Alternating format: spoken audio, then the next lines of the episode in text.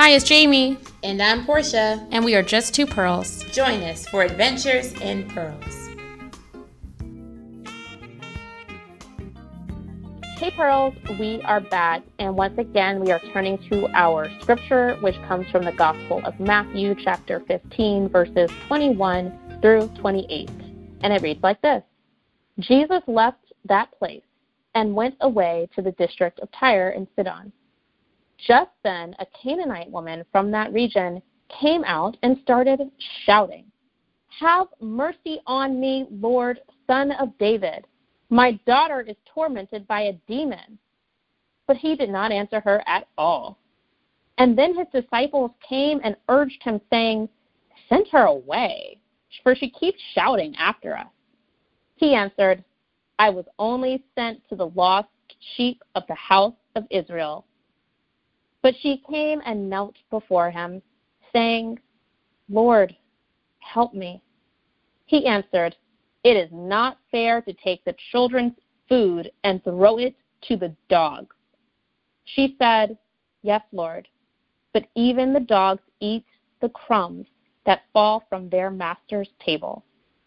Then Jesus answered her, Woman, great is your faith. Let it be done for you as you wish and her daughter was healed instantly. Thus ends the reading. Wow. I tell you, Jaimie, there's just something you can always discover within this text. It's never just one reading. There's never just one opportunity to just see one thing. There are multiple things that we can see from this text. And I'm actually interested in seeing what else we can find out from this text. I am too. And so we're continuing our Women of the New Testament series, which is really exciting. And we decided just to hear different perspectives on this same exact scripture that we engaged a couple of weeks ago with our friend Jeremy Williams. And Porsha, who are we hearing from today? Today we are hearing from our good friend and colleague in ministry, Pastor David Telfort. Yeah, it's always really exciting to be able to talk to David. He is um, an excellent pastor at a church there in Brooklyn. So he and Porsha actually live fairly close to each other. And so we're always grateful that Porsha lives in a place where she can be um, a collaborator and a colleague in ministry with so many folks that we know and make new friends in ministry. So I think that's one of the blessings of being there in the you know, New Jersey, New York City area that all of you are able to collaborate and learn from each other and work together. And it's always a learning experience when we talk to David, like Jeremy. He's one of our Divinity School classmates, and uh, we've known him for a while. We're so grateful for him. And so I guess without further ado, we can go ahead and go on into our conversation with him. Hey, Pearls, you are in for a treat. Today we are here with our guest, the Reverend David F. Telfort. Reverend Telfort is the eighth installed pastor of the Lafayette Avenue Presbyterian Church, which is located in Brooklyn, New York. David has served as the pastor of LAPC since the summer of 2017, and he came to that position after having served as the pastoral resident at Plymouth United Church of Christ, which is in Des Moines, Iowa, and he had been there for two years. The Brooklyn, New York native received a Bachelor of Arts degree from Occidental College, which is here in Los Angeles, where I live, in urban environmental policy. While at Occidental, he sensed a call from God to serve the people in the church and the public sphere through community organizing. This call led him to pursue and earn his Master's of Divinity degree from Yale University's School of Divinity, which many of you know is also the Divinity School alma mater of Porsha and me as well. David's passion for ministry emanates out of a love for people and empowering them to live into God's vision of abundant life for themselves. He brings into every room he enters the voices of his Afro Caribbean ancestors, and he leans on the Holy Spirit for the courage to do God's will. Thank you so much, David, for joining us for this conversation. Welcome to Just Two Pearls. Thank you, thank you, thank you for the invitation. I'm thrilled to be here. Great. So today we are going to continue our brief series on the women of the New Testament and Jesus' interaction with them. And our passage comes from the Gospel of Matthew. That is um, the first of our synoptic Gospels that we find in the New Testament. And it's Matthew chapter 15, verses 21 through 28, in which Jesus has a quite compelling conversation with a Canaanite woman so, David, just to start off, we know you went to the Yale Divinity School. We sat in classes with you. Um, Porsha and I just think that you're just such a superb biblical scholar. It definitely, if you haven't heard David preach in the past and you are in the New York area, definitely head on over to Brooklyn to hear him preach. He just knows how to, of course, preach and engage the people, but he's also just such a natural teacher and just has such a depth of knowledge when it comes to biblical studies. So, David, as you uh, read this passage from the Gospel of Matthew, uh, do you mind giving us just kind of a quick exegesis? And for our listeners who uh, might not know that term, exegesis, that's a Greek term, and it basically just means to just kind of break down the text, talk about, you know, maybe some of the historical underpinnings of the text, but also just to dig into what the text itself says. So, uh, David, do you mind giving us just a quick exegesis um, of this passage that we've chosen to discuss today? Absolutely, absolutely. And, you know, again, I really appreciate the opportunity to, to be here with you all. Um, you know, whenever the folks and I over at LAPC get together for Bible study, um, I really invite us to do a few things, you know, um, really before we even dive into any text. And that is to locate ourselves um, liturgically, um, locate ourselves as readers um, and then also kind of locate where we are in the biblical text itself. So, you know, as I kind of move into like a moment of just trying to lay out what's happening here uh, in the text, you know, I do think that it's important for me to to name a couple of things about kind of where we are liturgically, um, and at least where I'm coming from as a reader, because I think that that is incredibly important um, when it comes to you know how we understand the text that we're talking about today. Um, I always try to locate us liturgically because I don't know about you, Jaimie and Porsha, but you know I grew up in a um, incredible, loving Afro Caribbean, um, you know, community um, and a church um, that was everything that I needed it to be growing up. Um, and there was not a huge emphasis on the liturgical calendar. Um, but I do think that the, you know one of the gifts of going to a more ecumenical divinity school is that it gave us an opportunity to to learn about the liturgical calendar and like liturgy and like this idea of us being in the season after Pentecost and in ordinary time, I think is really important because I think it's in those moments that God can speak to us in profound ways, right? That there are these seasons of the calendar where we have like these huge celebrations, um, whether it be Advent or Easter or Pentecost. But the idea that God can still be speaking to us in those ordinary times, I think, is really important. So I always try to remind folks where we are liturgically. And then I want to ground myself as a reader, right? You know, I want to own the fact that I am um, a heterosexual male approaching this text. I think that that's really important for me to name um, that I am a Afro Caribbean black man approaching this text, and my experiences um, with all of those identities, I think, really informs how I'm looking at this, the questions that I have, uh, the things that I am seeing, the things that I miss.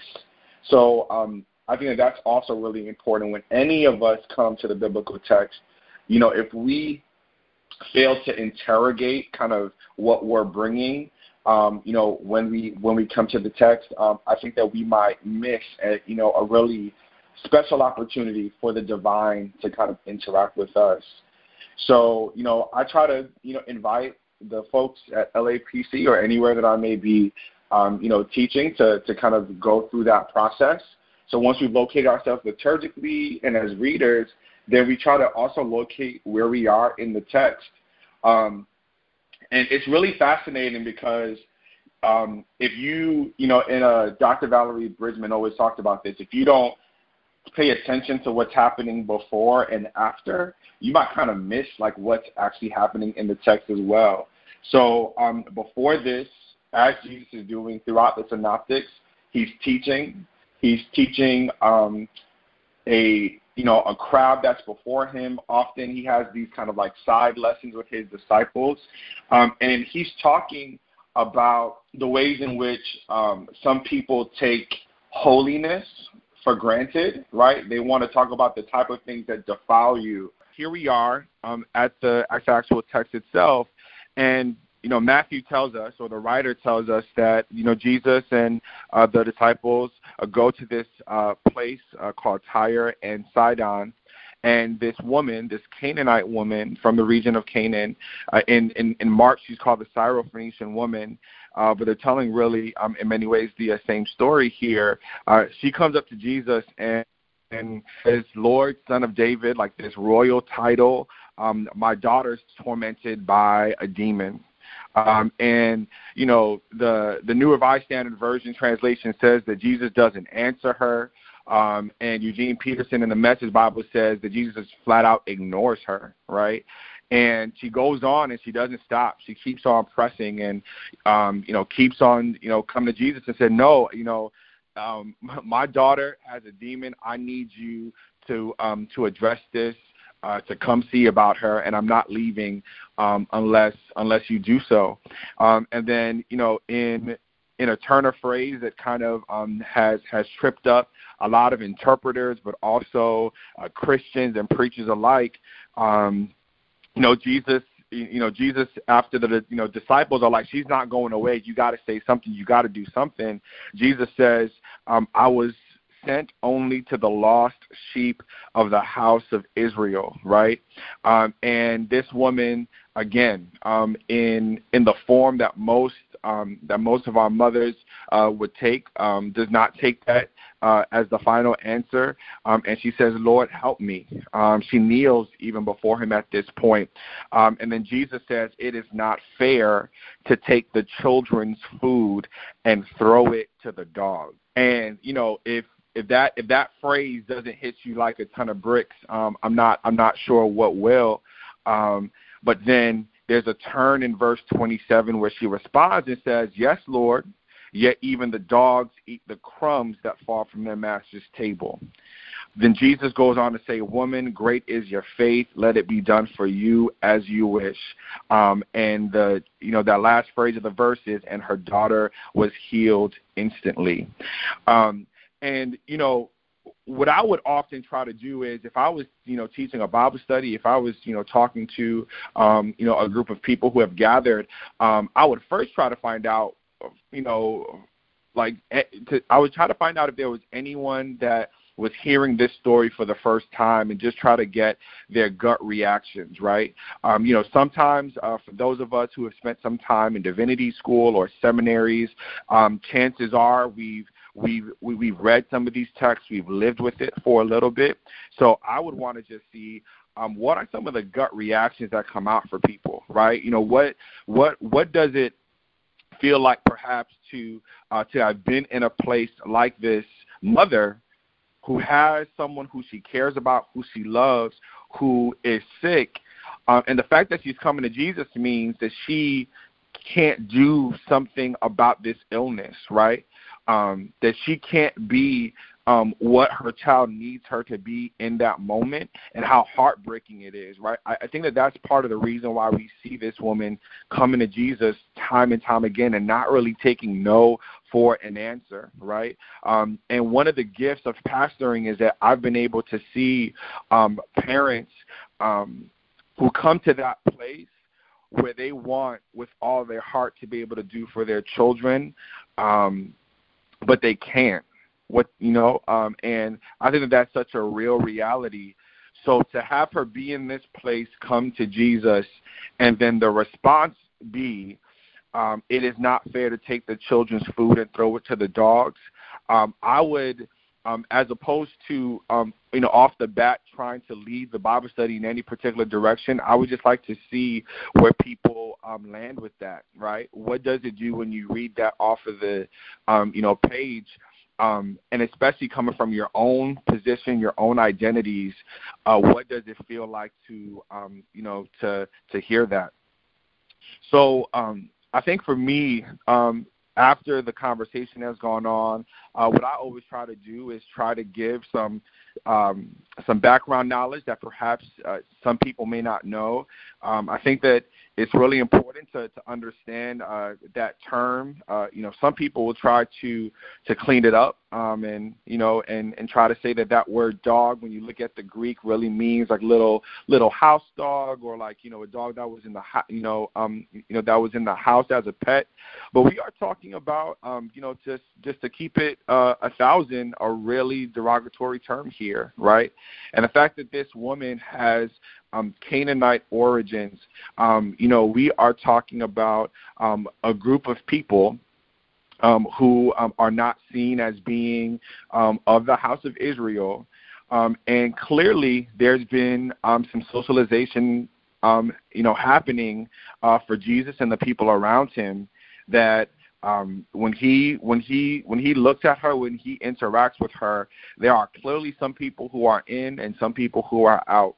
Um, and I think that um, for for Jesus to kind of wear his socialization like that on his sleeves, I think is really really important. And uh, it's it's a point where that it's important for us to raise this question: um, What does it mean um, for us to have these instances in Scripture? What does it mean for the storytellers who are telling us this story of Jesus? Uh, what does it mean theologically, right? Um, if we believe that Jesus is fully human and fully divine, to have this moment um, where it feels like Jesus falls short, um, falls short in his interaction, falls short um, with the way, in, in many ways, that he dehumanizes this woman.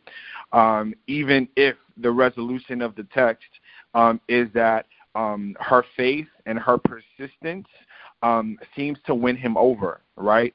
Uh, because she goes from being called a dog in verse 26 um, to verse 28 um, after she kind of hits him back, um, you know, as as strong women do um, every day. Um, yes, Lord. Yet even the dogs eat the crumbs that fall from their master's table. Right? She's she's sharp. Um, she she stands flat-footed, and she's so dedicated to her daughter that she's not going to let um, you know a derogatory word or dehumanization deter her from getting what she needs for her daughter. And because of that faith, uh, Jesus goes from calling her a dog to calling her a woman, right? And um, I'll say this and I'll be done. I think that part of what troubles me about some of the teaching or the conversation around this text is that there is redemption that people see in the transition of Jesus from verse 26 to 28, right? The fact that she goes from being called a dog to being called a woman, people see redemption in that, right? So that's what many people may choose to, to preach or to teach, right? There's redemption there.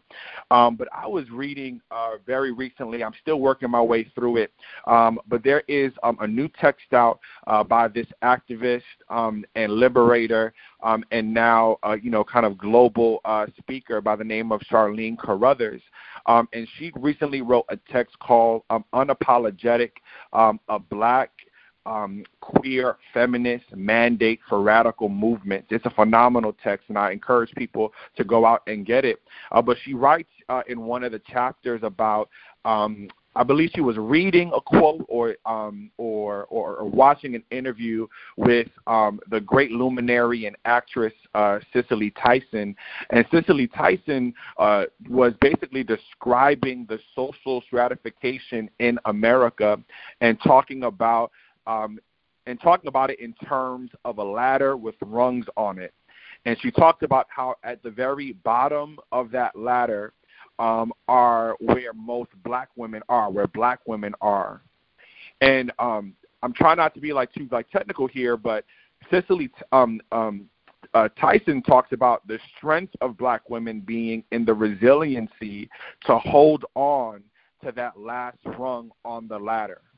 Um, and she talked about how, uh, despite all that has happened for black women, that their strength in being, you know, able to hold on to that ladder and I want to be careful here because I'm not a black woman. So, um, you know, there's there's part of me that needs to be very careful as I um, say this, but I think that Charlene Carruthers, um, where she's coming from as a millennial and as a young activist, what she wanted us, um, with all due respect to, to a Cicely Tyson, is how do we interrogate um, yes, maybe finding finding strength and redemption in in in um, in a black woman being able to hold on to that last rung, but questioning that ladder in the first place and questioning why is it that we have this social stratification in the first place? You know why is it that this even has to exist?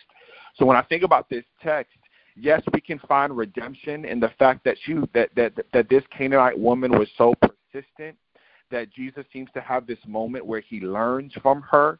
And I know that some people will have problems with that even paradigm that Jesus, um, you know, uh, God herself come in the form of a person can can can learn.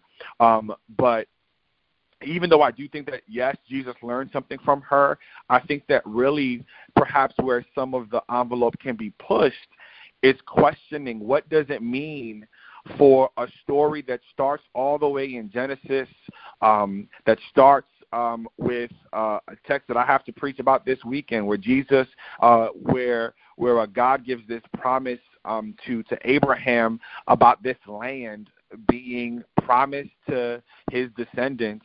Where that story that starts all the way back in Genesis results in the dehumanizing of people um, and calling them out um, of their rightful divine name. Um, and I think that that's really where some of the wrestling has to happen, right? What are some of the ways in which we are doing that to each other even today? Um, and how do we, um, in so many ways, celebrate people who are able to persist, people who are able to fight through all of that, instead of interrogating the systems that are causing them to have to fight in the first place. Excellent. Thank you so much, David. Oh my goodness, that is such a wonderful um, reading and exegesis of this text. And you know, David, you being a pastor by profession, um, it's important that we hear your engagement in particular with this text as you have included a very practical perspective.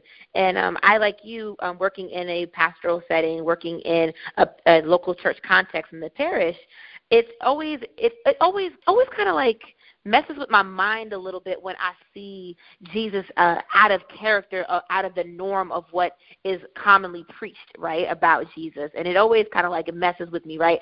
But as a scholar and as a pastor, I have to think about how am I responsible for the lives of people, right? And so if I were a gospel writer, um, I don't know if I would necessarily include this right? Not necessarily because it does not highlight the narrative of Jesus that we're comfortable with. But at the same time, and a, a post Yale Porsha is like, I absolutely need to include this portion of Jesus because yes, Jesus is divine. Yes, Jesus, depending on you know your uh, your theology of the Trinity, I believe, you know, that Jesus is, you know, the is God, you know, wrapped in human flesh, the Spirit of God wrapped in human flesh, right?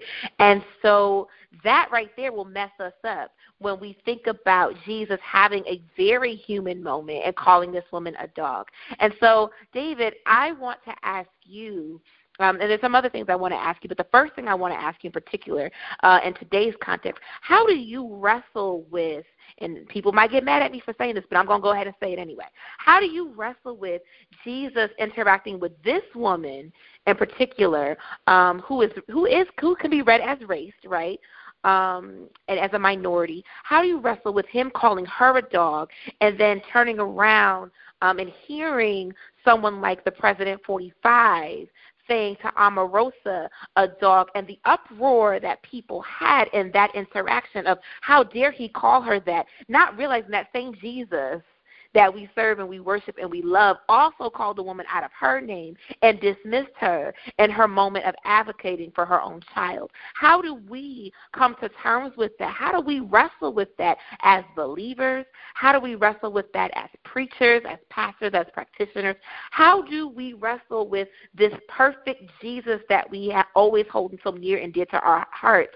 How do we understand that he had a moment. I mean, Jesus had several moments, but we don't always talk about them. But this is definitely one of his um low glows, right? He's not so glowing so high in this. And you mentioned the redemption, but before we even get to the redemption, we can talk about the fault, right?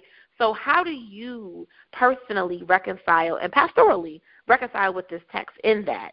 So, um, I'm interested to hear your perspective. Yeah, you are definitely walking heavy. You're walking heavy, and I um, and I appreciate that.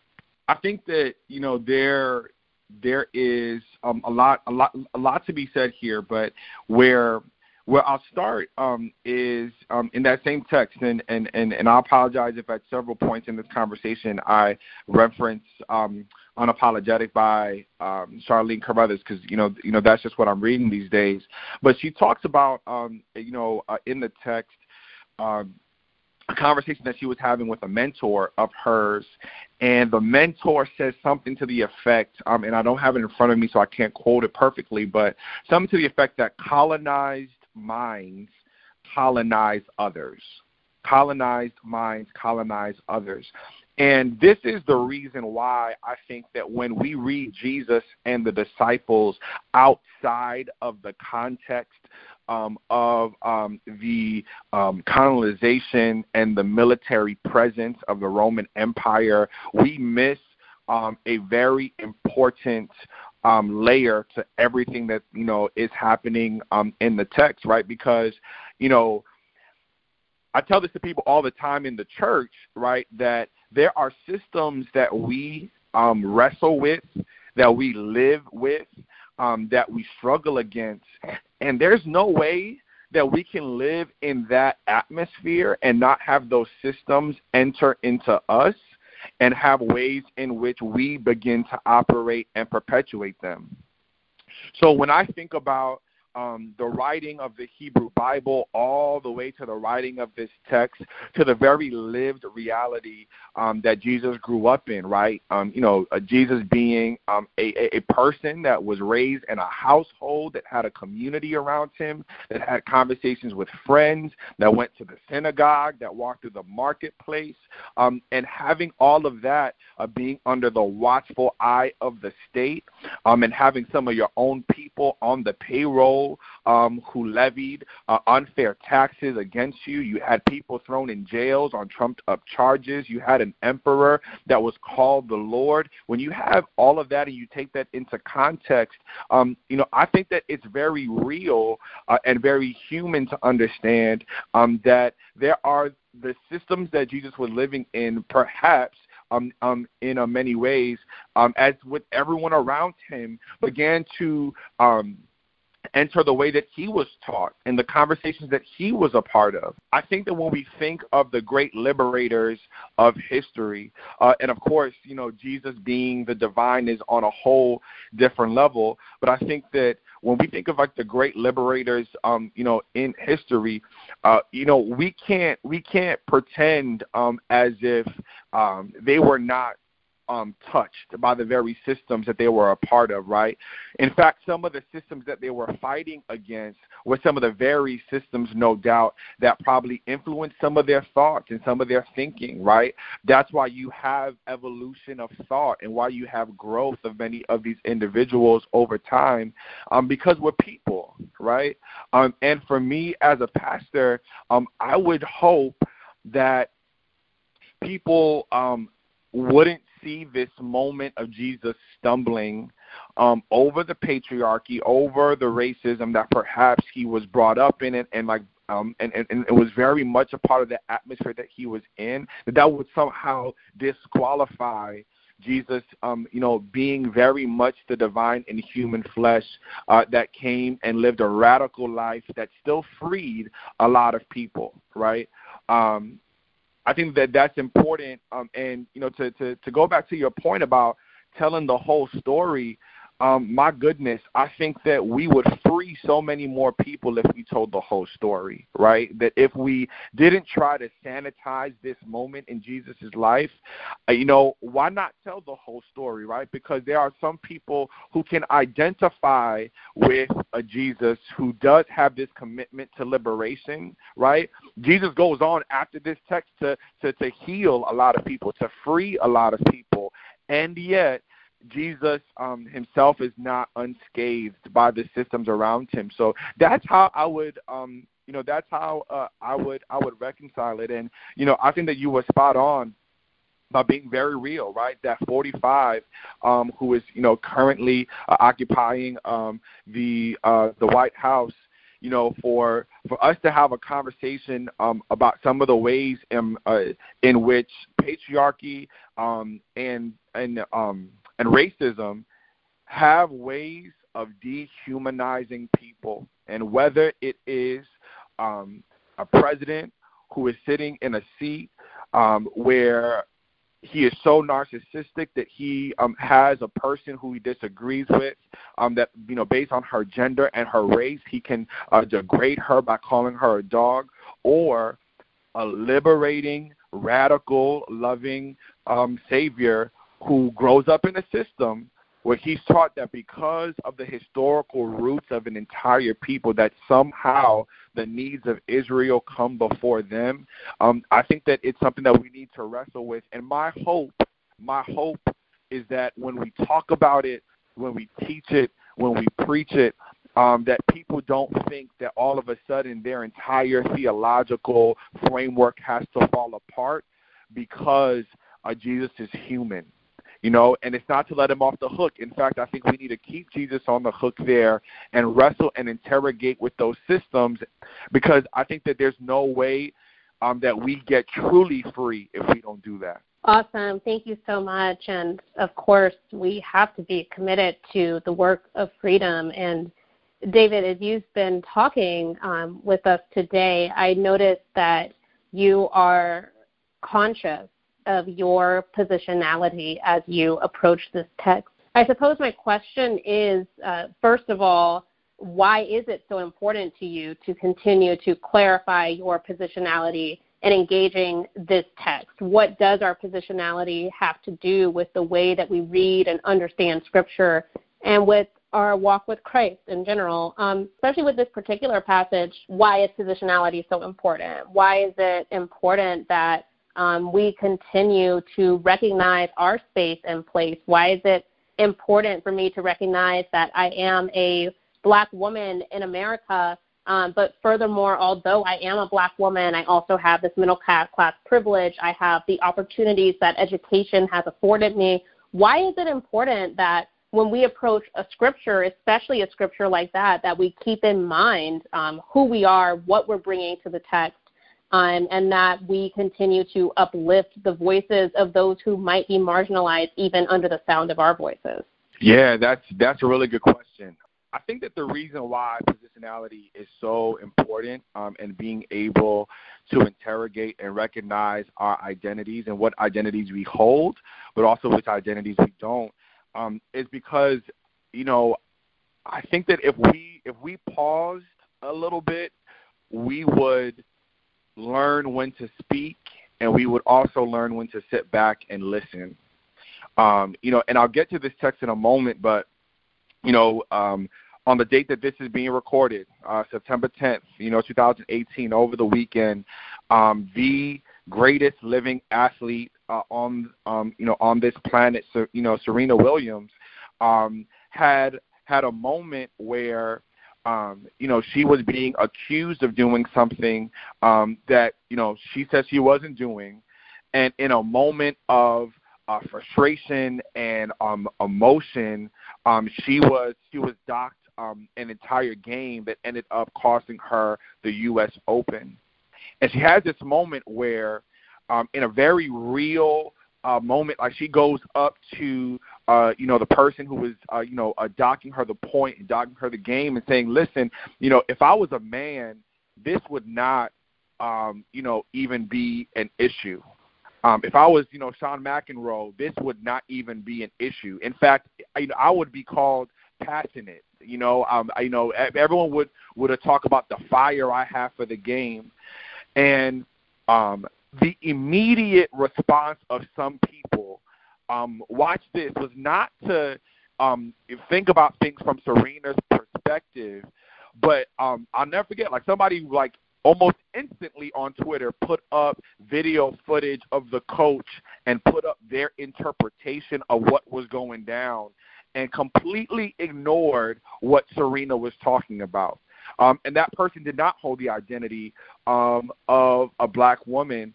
Um, and I think that what I have tried to do in so many moments afterwards is to sit back and see the outpour of testimonials of people who know what it's like to be where Serena was um, when she was challenging and when she was responding um, to the allegation right there on the court.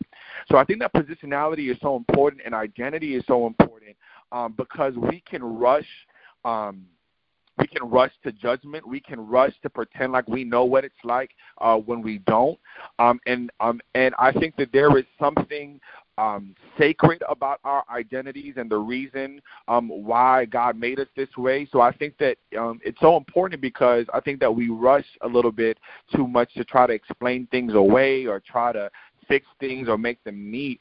When I think so much of the text is inviting us to wrestle and be uncomfortable, right? So when I come to this text, the reason why I started out the way that I did is because if I was in a Bible study, I would fall back and let the women in the room hold court I would fall back and let the mothers in the room hold court and let them speak about their experiences because I think it's in those moments that I've learned um, what it means for a mother or a woman, but especially a black woman, um, to to come into a space coming for something that they need and be met with an insult. And because the need is so great, um, in many ways, um, they've been forced to press through it anyway, take it on the chin, and quote unquote take it like a champ, um, and then have to go forward um, and achieve anyway. Um, and too many times, like I said before, we celebrate the resilience without interrogating the system that hit them in the first place. And that's all you know that I really think. Um, you know, I'm hoping that we do with this text, which is to um, celebrate the resilience and celebrate what Jesus learns, but also interrogate, my goodness, what is happening. And I think to your point, uh, Jaimie, we can't do that if we don't listen to the voices of mothers and women, but especially black women who know exactly what it's like to experience this. That's so great, David. Wow. That that right there is something that was a tweetable moment in my estimation. And so given that, right, in this woman's story, right, we see her advocating, particular, particularly, uh, right, she's advocating for her child, and Jesus is denying her what she needs. Like, you know, I'm gonna still keep calling the thing a thing, um, calling the spade a spade, and in that, right? You do this great work, David, just with the Poor People's Campaign and just grassroots organizations and just really out here organizing, and you're really on the front line for social justice and social change.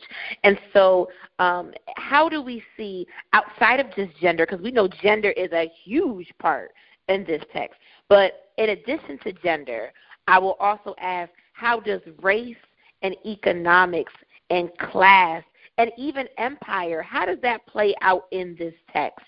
And what and how does your work inform um, a solution to what is happening in this text?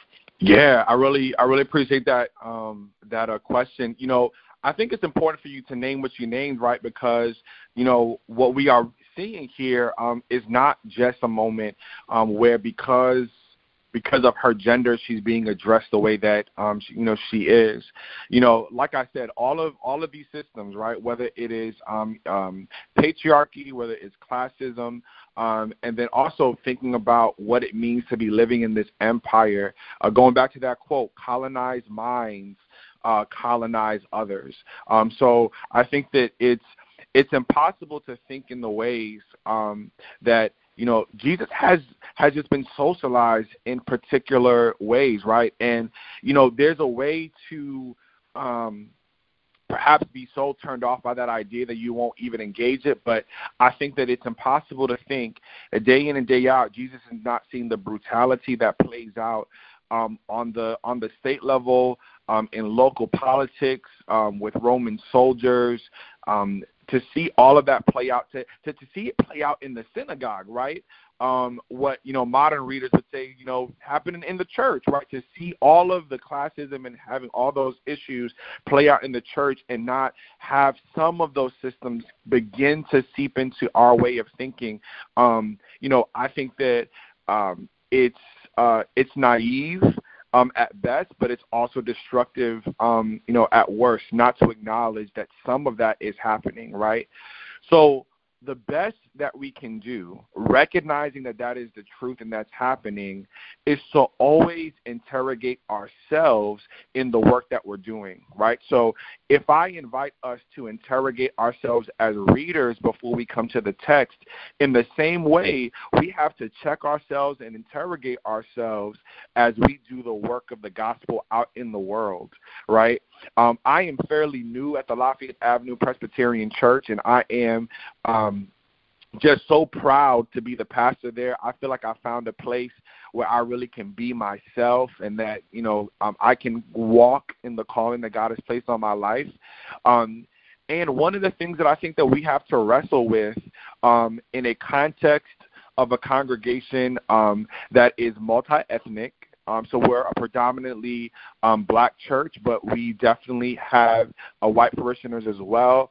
Um, and we are in a gentrified part of Brooklyn, um, meaning that as the demographics continue to change, of course, the demographic of the congregation will change as well.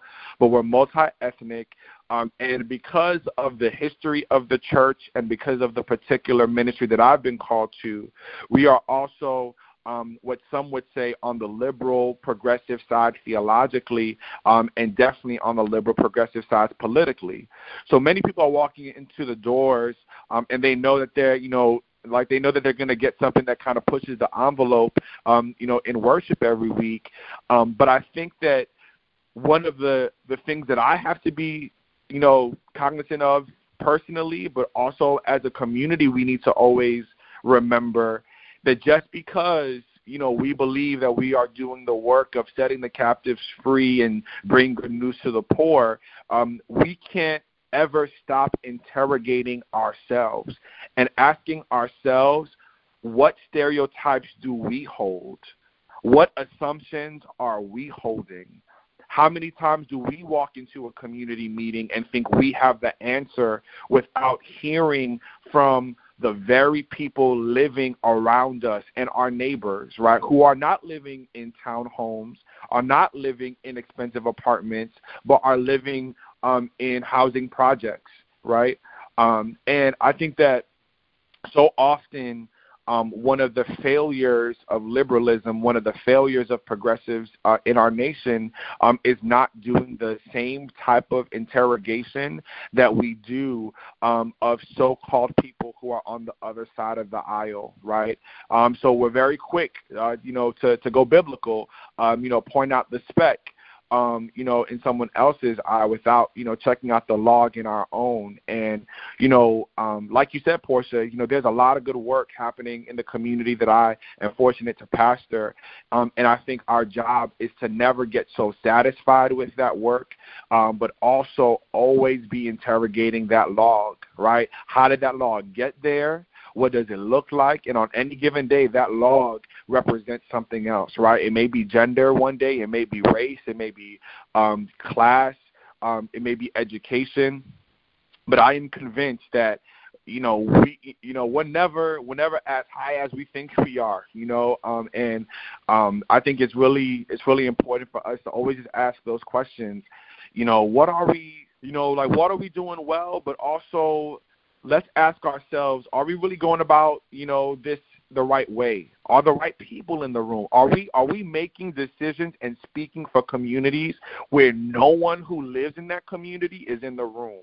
And oftentimes, um, I've been in too many spaces, um, you know, and I'll own that for myself. I've been in too many spaces where that has been the case, um, and uh, we've definitely got to do better. Well, thank you, David. My, my, my. Pastor Telfort, you are someone quite incredible within the community, and you are doing great work out in Brooklyn. You are well informed, and you are just doing great things, David. We're just so happy that you were able to join us on today and just helping us with this text and working through it. Um, it is a rich text with a lot of things that we can work through and we can continue to dig up and continue to parse out and so we're just grateful that you're a part of this short series. And so, David, if you don't mind, can you tell the people, one, how to find you, and two, how um, they can come to your church as well? So plug you and plug your church. Absolutely, absolutely. So you can find me um, on uh, all uh, you know social media platforms. Just my name at David F. Telfort. Um, and you can find me on you know Twitter, Facebook, Instagram. Would love to hear from you, uh, engage in conversation about this afterwards. And then you are always welcome to join us at the Lafayette Avenue Presbyterian Church. You can find us real easy at lapcbrooklyn.org. Again, lapcbrooklyn.org. Uh, we are in the Fort Greene neighborhood of Brooklyn, right near the Barclay Center.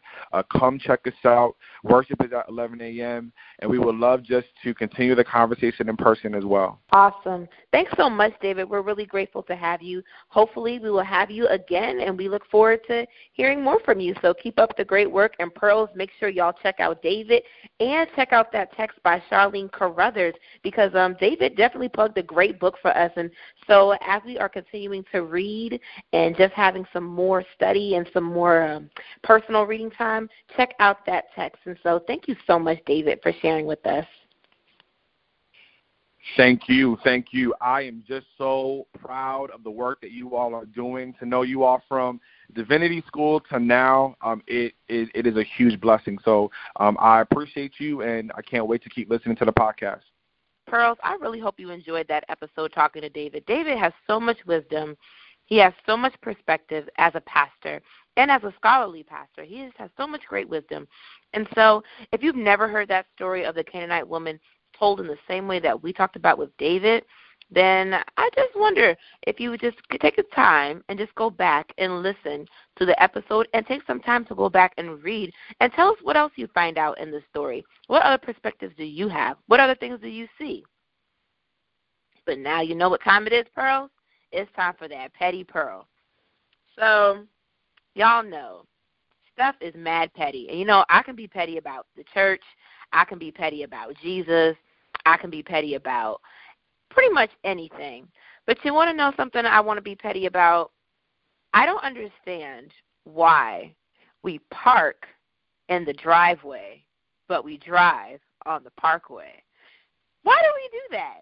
So I'm just I know it's all semantics, I know it's all words, but no, but for real though. Like I just don't understand that. Like why don't you just park in the parkway and drive in the driveway? Like that doesn't make any sense. And so I'm just like what white man thought of that and thought that that was okay to just say stuff like that? Like that doesn't make any sense. And I don't know for sure if it's really a white man. I'm just assuming. So, you know, egg on my face if I'm wrong. But in any case, I just want to know who named that and why would you do that? Because that makes no sense to me. So that's just something that I'm just like that. That's petty. You know, we should drive in the driveway and we should park on the parkway. Like, duh. But anyway, that's all I have for y'all today. Thanks for listening. Follow us on Facebook, Instagram, and Twitter at Just Two Pearls. And you can email us at adventures at justtwopearls.com. And remember, cultivate the pearl within you.